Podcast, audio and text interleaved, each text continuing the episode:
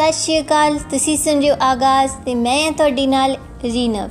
ਸ਼ੁਰੂਆਤ ਕਰਦੇ ਹਾਂ ਭਾਰਤ ਚੀਨ ਦੇ ਵਿਵਾਦ ਤੋਂ। ਪਿਛਲੇ ਕਈ ਮਹੀਨਿਆਂ ਤੋਂ ਭਾਰਤ ਚੀਨ ਦੇ ਦਰਮਿਆਨ ਐਲਏਸੀ ਯਾਨੀ ਕਿ ਲਾਈਨ ਆਫ ਐਕਚੁਅਲ ਕੰਟਰੋਲ ਦੇ ਦਿਵਾਲੇ ਵਿਵਾਦ ਲਗਾਤਾਰ ਪੱਕਦਾ ਜਾ ਰਿਹਾ ਹੈ। ਐਲਏਸੀ ਦੇ ਦੁਆਲੇ ਹੁੰਦਾ ਵਿਵਾਦ ਅੱਜ ਉਸ ਸਮੇਂ ਹੋਰ ਵੀ ਜ਼ਿਆਦਾ ਸਿਖਰਾਂ ਤੇ ਪਹੁੰਚ ਗਿਆ ਜਦੋਂ 45 ਸਾਲਾਂ ਬਾਅਦ ਪਹਿਲੀ ਵਾਰ ਐਲਏਸੀ ਦੇ ਵਿੱਚ ਗੋਲੀਬਾਰੀ ਹੋਈ ਦੱਸਿਆ ਜਾ ਰਿਹਾ ਹੈ ਕਿ ਚੀਨੀ ਜਵਾਨ ਭਾਰਤੀ ਚੌਕੀ ਨੂੰ ਘੇਰਨ ਆਏ ਸੀ ਅਤੇ ਭਾਰਤੀ ਸੈਨਾ ਨੇ ਉਹਨਾਂ ਨੂੰ ਖਦੇੜ ਦਿੱਤਾ ਅਤੇ ਇਸ ਦੇ ਦੌਰਾਨ ਹੀ ਚੀਨੀ ਸੈਨਾ ਵੱਲੋਂ ਹਵਾ ਦੇ ਵਿੱਚ ਫਾਇਰਿੰਗ ਕੀਤੀ ਗਈ, ਜਦਕਿ ਚੀਨ ਇਹ ਇਲਜ਼ਾਮ ਭਾਰਤ ਦੇ ਉੱਤੇ ਲਗਾ ਰਿਹਾ ਹਾਲ ਫਿਲਹਾਲ ਤਾਂ ਦੋਵੇਂ ਦੇਸ਼ ਸੰਯਮ ਵਰਤਨ ਦੀ ਗੱਲ ਆਖ ਰਹੇ ਨੇ ਅਤੇ ਕਹਿ ਰਹੇ ਨੇ ਕਿ ਉਹ ਇਸ ਮਾਮਲੇ ਨੂੰ ਗੱਲਬਾਤ ਤੇ ਰਾਹੀਂ ਹੀ ਸੁਲਝਾਉਣਾ ਚਾਹੁੰਦੇ ਨੇ। ਉਧਰ ਗੱਲ ਕਰ ਲੈਣੇ ਆ ਦੇਸ਼ ਦੇਸ਼ ਦੇ ਵਿੱਚ ਸਰਕਾਰ ਵੱਲੋਂ ਅਨਲੌਕ ਦੀ ਪ੍ਰਕਿਰਿਆ ਲਗਾਤਾਰ ਜਾਰੀ ਹੈ ਅਤੇ ਹੁਣ ਇਸ ਪ੍ਰਕਿਰਿਆ ਦੇ ਤਹਿਤ ਸਕੂਲਾਂ ਨੂੰ ਆਂਸ਼ਿਕ ਤੌਰ ਤੇ ਖੋਲਣ ਦੀ ਗੱਲ ਆਖੀ ਜਾ ਰਹੀ ਹੈ ਅਤੇ ਇਸ ਆਂਸ਼ਿਕ ਤੌਰ ਤੇ ਖੋਲਣ ਦਾ ਕੰਮ 21 ਸਤੰਬਰ ਤੋਂ ਸ਼ੁਰੂ ਕੀਤਾ ਜਾਵੇਗਾ। ਇਸ ਦੇ ਤਹਿਤ ਹੁਣ 9ਵੀਂ ਤੋਂ 12ਵੀਂ ਜਮਾਤ ਤੱਕ ਦੇ ਵਿਦਿਆਰਥੀ ਸਕੂਲਾਂ ਵਿੱਚ ਜਾ ਸਕਦੇ ਨੇ, ਪਰ ਇਸ ਸਕੂਲਾਂ ਵਿੱਚ ਜਾਣ ਦੇ ਲਈ ਉਹਨਾਂ ਨੂੰ ਆਪਣੀ ਮਾਪੇ ਤੋਂ ਆਗਿਆ ਲੈਣੀ ਜ਼ਰੂਰੀ ਹੋਵੇਗੀ। ਪਰ ਇਹ ਫੈਸਲਾ ਵੀ ਉਸ ਸਮੇਂ ਆਇਆ ਹੈ ਜਦੋਂ ਭਾਰਤ ਦੇ ਵਿੱਚ ਲਾਗ ਦੀ ਦਰ ਪੂਰੇ ਵਿਸ਼ਵ ਦੇ ਵਿੱਚ ਸਭ ਤੋਂ ਜ਼ਿਆਦਾ ਹੈ। ਅਸੀਂ ਜੀ ਆ ਕਿਉਂ ਕਹਿ ਰਹੇ ਹਾਂ? ਕਿਉਂਕਿ ਭਾਰਤ ਦੇ ਵਿੱਚ ਇੱਕ ਦਿਨ ਵਿੱਚ 90000 ਕੇਸ ਸਾਹਮਣੇ ਆਏ ਨੇ, ਜੋ ਕਿ ਹੁਣ ਤੱਕ ਵਿਸ਼ਵ ਭਰ ਦੇ ਵਿੱਚ ਕਿਸੇ ਦੇਸ਼ ਦੇ ਵਿੱਚ ਸਾਹਮਣੇ ਆਉਣ ਵਾਲੇ ਇੱਕ ਦਿਨ ਦੇ ਵਿੱਚ ਸਭ ਤੋਂ ਜ਼ਿਆਦਾ ਕੇਸ ਨੇ। ਅਤੇ ਰਿਕਾਰਡ 1133 ਮੌਤਾਂ ਹੋਣ ਤੋਂ ਬਾਅਦ ਅਜਿਹਾ ਕਦਮ ਚੁੱਕਣਾ ਕਿਸੇ ਵੀ ਤਰੀਕੇ ਦੇ ਨਾਲ ਤਰਕਸੰਗਤ ਨਹੀਂ ਹੈ। ਹੁਣ ਜੇ ਗੱਲ ਵਿਸ਼ਵ ਦੀ ਚੱਲੀ ਹੈ, ਤਾਂ ਅਸੀਂ ਇਸ ਗੱਲ ਤੇ ਜ਼ਰੂਰ ਚਾਨਣਾ ਪਾ ਲੈਣੇ ਆ ਕਿ ਜਿਹੜੇ ਦੇਸ਼ਾਂ ਨੇ ਹੁਣ ਤੱਕ ਕਰੋਨਾ ਵਾਇਰਸ ਦੇ ਦਰਮਿਆਨ ਸਕੂਲ ਖੋਲੇ ਹਨ, ਉਹਨਾਂ ਦਾ ਕੀ ਹਾਲ ਹੈ? ਇਸ ਦੇ ਤਹਿਤ ਅਸੀਂ ਅਮਰੀਕਾ ਦੀ ਗੱਲ ਜ਼ਰੂਰ ਕਰ ਸਕਦੇ ਹਾਂ। ਅਮਰੀਕਾ ਦੇ ਵਿੱਚ ਭਾਰਤ ਨਾਲੋਂ ਵੀ ਜ਼ਿਆਦਾ ਮਾਮਲੇ ਨੇ, ਪਰ ਅਮਰੀਕਾ ਦੇ ਵਿੱਚ ਸਕੂਲ ਖੋਲਣ ਦੇ ਵਿੱਚ ਭਾਰਤ ਵਾਂਗੂ ਹੀ ਤੇਜ਼ੀ ਵਰਤੀ ਗਈ। ਅਤੇ ਇਸ ਦਾ ਨਤੀਜਾ ਇਹ ਹੋਇਆ ਕਿ ਹੁਣ ਸਕੂਲ ਖੋਲੇ ਰੱਖਣੇ ਬਹੁਤ ਹੀ ਜ਼ਿਆਦਾ ਮੁਸ਼ਕਿਲ ਹੋ ਰਹੇ ਹਨ। ਵੱਡੇ ਵੱਡੇ ਸਕੂਲ ਡਿਸਟ੍ਰਿਕਟ ਇਸ ਗੱਲ ਦੀ ਗਵਾਹੀ ਭਰ ਰਹੇ ਨੇ। ਹੁਣ ਤੱਕ ਸਕੂਲ ਖੋਲੇ ਜਾਣ ਤੋਂ ਬਾਅਦ ਬੱਚਿਆਂ ਦੇ ਵਿੱਚ ਲਾਗ ਦੀ ਦਰ ਬਹੁਤ ਜ਼ਿਆਦਾ ਵਧੀ ਹੈ। ਭਾਰਤ ਨੂੰ ਅਮਰੀਕਾ ਦੇ ਇਸ ਤਜਰਬੇ ਤੋਂ ਕੁਝ ਨਾ ਕੁਝ ਤਾਂ ਜ਼ਰੂਰ ਸਿੱਖਣਾ ਚਾਹੀਦਾ ਹੈ। ਤੇ ਜੇਕਰ ਤਜਰਬੇ ਤੋਂ ਸਿੱਖਣਾ ਹੀ ਹੋਵੇ, ਤਾਂ ਭਾਰਤ ਸਰਕਾਰ ਨੂੰ ਅਰਥ ਵਿਵਸਥਾ ਦੇ ਲੈ ਕੇ ਜ਼ਰੂਰ ਕੁਝ ਨਾ ਕੁਝ ਸਿੱਖਣਾ ਚਾਹੀਦਾ ਹੈ। ਭਾਰਤੀ ਅਰਥ ਵਿਵਸਥਾ ਅਬ ਦੇ ਸਭ ਤੋਂ ਮਾੜੇ ਦੌਰ ਦੇ ਵਿੱਚ ਗੁਜ਼ਰ ਰਹੀ ਹੈ।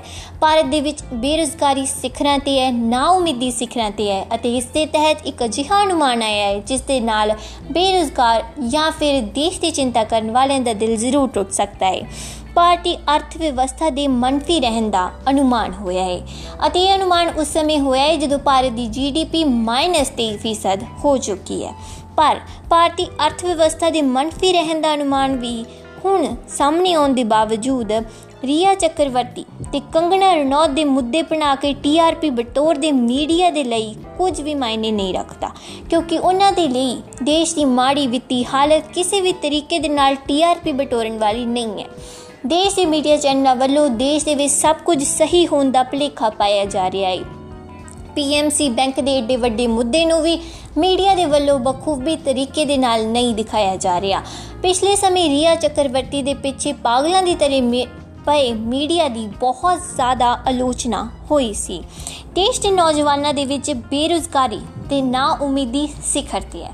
ਅਤੇ ਪੀਐਮ ਦੀ ਮਨ ਕੀ ਬਾਤ ਤੋਂ ਬੇਰੁਜ਼ਗਾਰਾਂ ਨੂੰ ਕੁਝ ਉਮੀਦ ਸੀ ਕਿ ਪੀਐਮ ਕਿਸੇ ਤਰੀਕੇ ਦੇ ਨਾਲ ਬੇਰੁਜ਼ਗਾਰੀ ਦੇ ਉੱਤੇ ਜਾਂ ਫਿਰ ਨਵੇਂ ਰੋਜ਼ਗਾਰ ਦੇਣ ਦੇ ਉੱਤੇ ਕੋਈ ਗੱਲ ਕਰਨਗੇ। ਪਰ ਪੀਐਮ ਦੀ ਮਨ ਕੀ ਬਾਤ ਤੋਂ ਨਿਰਾਸ਼ ਹੋਏ ਬੇਰੁਜ਼ਗਾਰਾਂ ਵੱਲੋਂ ਪੀਐਮ ਦੀ ਵੀਡੀਓ ਨੂੰ ਡਿਸਲਾਈਕ ਕਰਕੇ ਗੁੱਸਾ ਕੱਟਿਆ ਗਿਆ ਅਤੇ ਉਸ ਡਿਸਲਾਈਕ ਕਰਨ ਤੋਂ ਬਾਅਦ ਹੁਣ ਜਿਹਾ ਇੱਕ ਟ੍ਰੈਂਡ ਹੀ ਚੱਲ ਪਿਆ ਕਿ ਪੀਐਮ ਦੀ ਕਿਸੇ ਵੀ ਵੀਡੀਓ ਨੂੰ ਡਿਸਲਾਈਕ ਕੀਤਾ ਜਾ ਰਿਹਾ ਹੈ ਅਤੇ ਇਸ ਦੇ ਫਲਸਰੂਪ ਹੁਣ ਬੀਜੇਪੀ ਨੇ ਲਾਈਕ ਤੇ ਡਿਸਲਾਈਕ ਦਾ ਬਟਨ ਹੀ ਬੰਦ ਕਰ ਦਿੱਤਾ ਹੈ। ਜੇਕਰ ਅਸੀਂ ਗੱਲ ਕਰੀਏ ਪੰਜਾਬ ਦੀ, ਤਾਂ ਪੰਜਾਬ ਦੇ ਵਿੱਚ ਮੁਲਤਾਨੀ ਕੇਸ ਦੁਬਾਰਾ ਤੋਂ ਸੁਰਖੀਆਂ ਦੇ ਵਿੱਚ ਆ ਗਿਆ ਹੈ। ਮੁਲਤਾਨੀ ਕੇਸ ਦੇ ਤਹਿਤ ਸੁਮੇਸ਼ ਸੈਣੀ ਨੂੰ ਗ੍ਰਿਫਤਾਰ ਕਰਨ ਦੇ ਆਰਡਰ ਦਿੱਤੇ ਗਏ ਹਨ।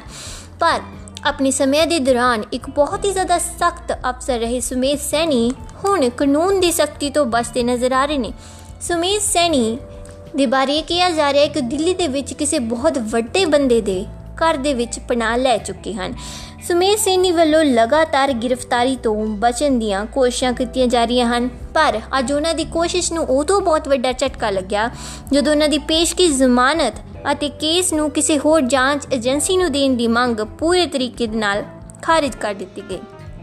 ਹੁਣ ਦੱਸਣਾ ਦਿਲਚਸਪ ਹੈ ਕਿ ਕਾਨੂੰਨ ਦੇ ਲੰਬੇ ਹੱਥ ਸੁਮੇਧ ਸੈਣੀ ਤੱਕ ਬਿਲਕੁਲ ਵੀ ਪਹੁੰਚ ਨਹੀਂ ਕਰ ਪਾ ਰਹੇ। ਪਰ ਕਾਨੂੰਨ ਦੇ ਲੰਮੇ ਹੱਥਾਂ ਤੋਂ ਕਦੋਂ ਤੱਕ ਸੁਮੇਧ ਸੈਣੀ ਬਚ ਸਕਦੇ ਹਨ, ਇਹ ਦੇਖਣਾ ਬਹੁਤ ਦਿਲਚਸਪ ਹੋਵੇਗਾ। ਉਧਰ ਜੇ ਕੱਲ ਅਸੀਂ ਪੰਜਾਬ ਦੇ ਕਰ ਹੀ ਰਹੇ ਹਾਂ, ਤਾਂ ਪੰਜਾਬ ਤੇ ਇੱਕ ਬਹੁਤ ਹੀ ਜ਼ਿਆਦਾ ਵੱਡੇ ਮੁੱਦੇ ਨੂੰ ਚੱਕਣਾ ਜ਼ਰੂਰੀ ਹੈ। ਪੰਜਾਬ ਦੇ ਵਿੱਚ ਜਾਗਰੂਕਤਾ ਦੀ ਬਹੁਤ ਜ਼ਿਆਦਾ ਘਾਟ ਹੈ। ਲੋਕ ਕਰੋਨਾ ਕਾਲ ਦੇ ਵਿੱਚ ਅਫਵਾਹਾਂ ਦੇ ਵਿੱਚ ਫਸ ਕੇ ਕੁਝ ਅਜਿਹੇ ਕਦਮ ਚੁੱਕ ਰਹੇ ਹਨ ਜੋ ਕਿ ਉਹਨਾਂ ਦੇ ਲਈ ਹੀ ਮਾਰੂ ਸਾਬਿਤ ਹੋ ਰਹੇ ਨੇ। ਭੋਲੇ ਭਾਲੇ ਲੋਕ ਕਿਸੇ ਦੀ ਵੀ ਚੀਕ ਚੀਕ ਕੇ ਬਣਾਈ ਵੀਡੀਓ ਨੂੰ ਸੱਚ ਮੰਨ ਲੈਂਦੇ ਨੇ ਤੇ ਫਿਰ ਉਸ ਤੋਂ ਬਾਅਦ ਸਿਹਤ ਵਿਭਾਗ ਦੇ ਕਰਮਚਾਰੀਆਂ ਦੇ ਨਾਲ ਬਦਸਲੂਕੀ ਕਰਦੇ ਨੇ। ਲੋਕਾਂ ਦਾ ਇਹ ਕਹਿਣਾ ਹੈ ਕਿ ਕਰੋਨਾ ਕਾਲ ਦੇ ਦੌਰਾਨ ਹਸਪਤਾਲਾਂ ਦੇ ਵਿੱਚ ਅੰਗ ਤਸਕਰੀ ਹੁੰਦੀ ਹੈ। ਸਰਕਾਰ ਦੇ ਕੰਨਾਂ ਵਿੱਚ ਜਦੋਂ ਇਹ ਖਬਰ ਪਹੁੰਚੀ ਤਾਂ ਸਰਕਾਰ ਦੇ ਵੱਲੋਂ ਅਜਿਹੀ ਵੀਡੀਓ ਬਣਾਉਣ ਵਾਲਿਆਂ ਖਿਲਾਫ ਕਾਰਵਾਈ ਵੀ ਸ਼ੁਰੂ ਕਰ ਦਿੱਤੀ ਗਈ ਹੈ। ਦੱਸੀ ਕਿ ਪੰਜਾਬ ਦੇ ਵਿੱਚ ਅੱਜ ਇੱਕ ਵਿਅਕਤੀ ਨੂੰ ਗ੍ਰਿਫਤਾਰ ਕੀਤਾ ਗਿਆ ਹੈ ਅਤੇ ਇਸ ਵਿਅਕਤੀ ਉਤੇ ਇਹ ਇਲਜ਼ਾਮ ਲੱਗਿਆ ਹੈ ਕਿ ਉਸਨੇ ਰਜਿੰਦਰਾ ਹਸਪਤਾਲ ਦੇ ਵਿੱਚ ਅੰਗ ਤਸਕਰੀ ਦੇ ਬਾਰੇ ਵੀਡੀਓ ਬਣਾਈ ਸੀ। ਇਸ ਵਿਅਕਤੀ ਦੇ ਗ੍ਰਿਫਤਾਰ ਹੋਣ ਤੋਂ ਬਾਅਦ ਇੱਕ ਗੱਲ ਤਾਂ ਸਪਸ਼ਟ ਹੈ ਕਿ ਅਜਿਹੀਆਂ ਅਫਵਾਹਾਂ ਬਣਾਉਣ ਵਾਲੇ ਲੋਕ ਸਰਾਸਰ ਝੂਠੇ ਹਨ ਅਤੇ ਇਹਨਾਂ ਦੀਆਂ ਅਫਵਾਹਾਂ ਉੱਤੇ ਯਕੀਨ ਕਰਨ ਦੀ ਕਿਸੇ ਨੂੰ ਵੀ ਕੋਈ ਜ਼ਰੂਰਤ ਨਹੀਂ ਹੈ। ਪਰ ਜੇਕਰ ਗੱਲ ਕੀਤੀ ਜਾਵੇ ਲੋਕਾਂ ਦੀ, ਆਮ ਲੋਕਾਂ ਦੀ, ਤਾਂ ਲੋਕ ਕਰੋਨਾ ਕਾਲ ਦੇ ਵਿੱਚ ਟੈਸਟ ਦੇ ਨਾਮ ਤੋਂ ਡਰਨ ਲੱਗੇ ਹਨ, ਕਿਉਂਕਿ ਲੋਕਾਂ ਦੇ ਵਿੱਚ ਟੈਸਟਾਂ ਨੂੰ ਲੈ ਕੇ ਜਾਗਰੂਕਤਾ ਘੱਟ ਹੈ। ਅਤੇ ਇਸ ਦੇ ਤਹਿਤ ਹੀ ਪੰਜਾਬ ਸਰਕਾਰ ਦੇ ਵੱਲੋਂ ਹੁਣ ਸਰਕਾਰੀ ਹਸਪਤਾਲਾਂ ਦੇ ਵਿੱਚ ਮੁਫਤ ਟੈਸਟ ਕਰਨ ਦਾ ਵੀ ਐਲਾਨ ਕੀਤਾ ਗਿਆ ਹੈ। ਇਹ ਸਾਰਾ ਕੁਝ ਉਸ ਸਮੇਂ ਹੋ ਰਿਹਾ ਹੈ ਜਦੋਂ ਪੰਜਾਬ ਦੇ ਵਿੱਚ ਮੌਤ ਦਰ ਸਾਰੇ ਸੂਬਿਆਂ ਦੇ ਨਾਲੋਂ ਸਭ ਤੋਂ ਜ਼ਿਆਦਾ ਹੈ। ਹੁਣ ਜੀ ਗੱਲ ਪੰਜਾਬ ਦੀ ਗੱਲ ਚੱਲ ਹੀ ਰਹੀ ਹੈ ਤਾਂ ਅਸੀਂ ਹਰਿਆਣਾ ਦੀ ਵੀ ਗੱਲ ਕਰ ਲੈਣੀ ਆ ਪੰਜਾਬ ਅਤੇ ਹਰਿਆਣਾ ਦੋਵੇਂ ਜਿਹੇ ਸੂਬੇ ਨੇ ਜਿੱਥੇ ਲਿੰਗ ਅਨੁਪਾਤ ਸਭ ਤੋਂ ਜ਼ਿਆਦਾ ਮਾੜਾ ਹੈ। ਹਰਿਆਣਾ ਦੇ ਵਿੱਚ ਕੁੜੀ ਤੇ ਮੁੰਡੇ ਦੀ ਨਾ ਬਰਾਬਰੀ ਦੀ ਤਸਵੀਰ ਉਸ ਸਮੇਂ ਸਾਹਮਣੇ ਆਈ ਜਦੋਂ ਇੱਕ ਦਾਦੀ ਨੇ ਆਪਣੀ ਨੂੰਹ ਦੀ ਤੀਜੀ ਧੀ ਨੂੰ ਇਸ ਕਰਕੇ ਮਾਰ ਦਿੱਤਾ ਕਿਉਂਕਿ ਉਹ ਇੱਕ ਧੀ ਹੈ। ਅਤੇ ਨਵਜੰਮੀ ਉਸ ਬੱਚੀ ਨੂੰ ਪਾਣੀ ਵਿੱਚ ਡੋਬ ਕੇ ਮਾਰ ਦਿੱਤਾ ਗਿਆ ਹੈ। ਇਹ ਸਾਰਾ ਕੁਝ 2020 ਵਿੱਚ ਹੋ ਰਿਹਾ ਹੈ। ਜਦੋਂ ਅਸੀਂ ਵੱਡੀਆਂ ਵੱਡੀਆਂ ਤਕਨੀਕਾਂ ਦੀਆਂ ਗੱਲਾਂ ਕਰਦੇ ਹਾਂ, ਜਦੋਂ ਅਸੀਂ ਇਹ ਕਹਿ ਰਹੇ ਹਾਂ ਕਿ ਅਸੀਂ ਬਹੁਤ ਜ਼ਿਆਦਾ ਵਿਕਸਿਤ ਹੋ ਚੁੱਕੇ ਹਾਂ।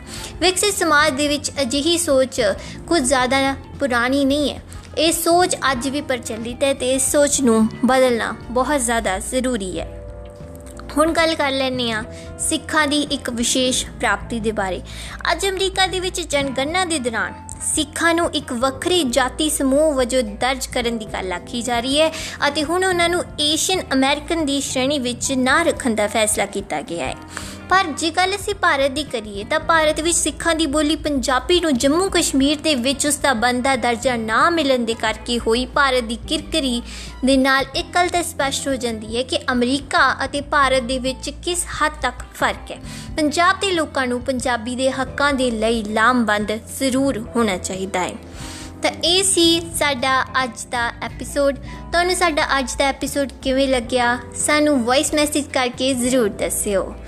ਸਾਡਾ ਐਪੀਸੋਡ ਦੇਖਣ ਦੇ ਲਈ ਤੁਹਾਡਾ ਬਹੁਤ ਬਹੁਤ ਧੰਨਵਾਦ।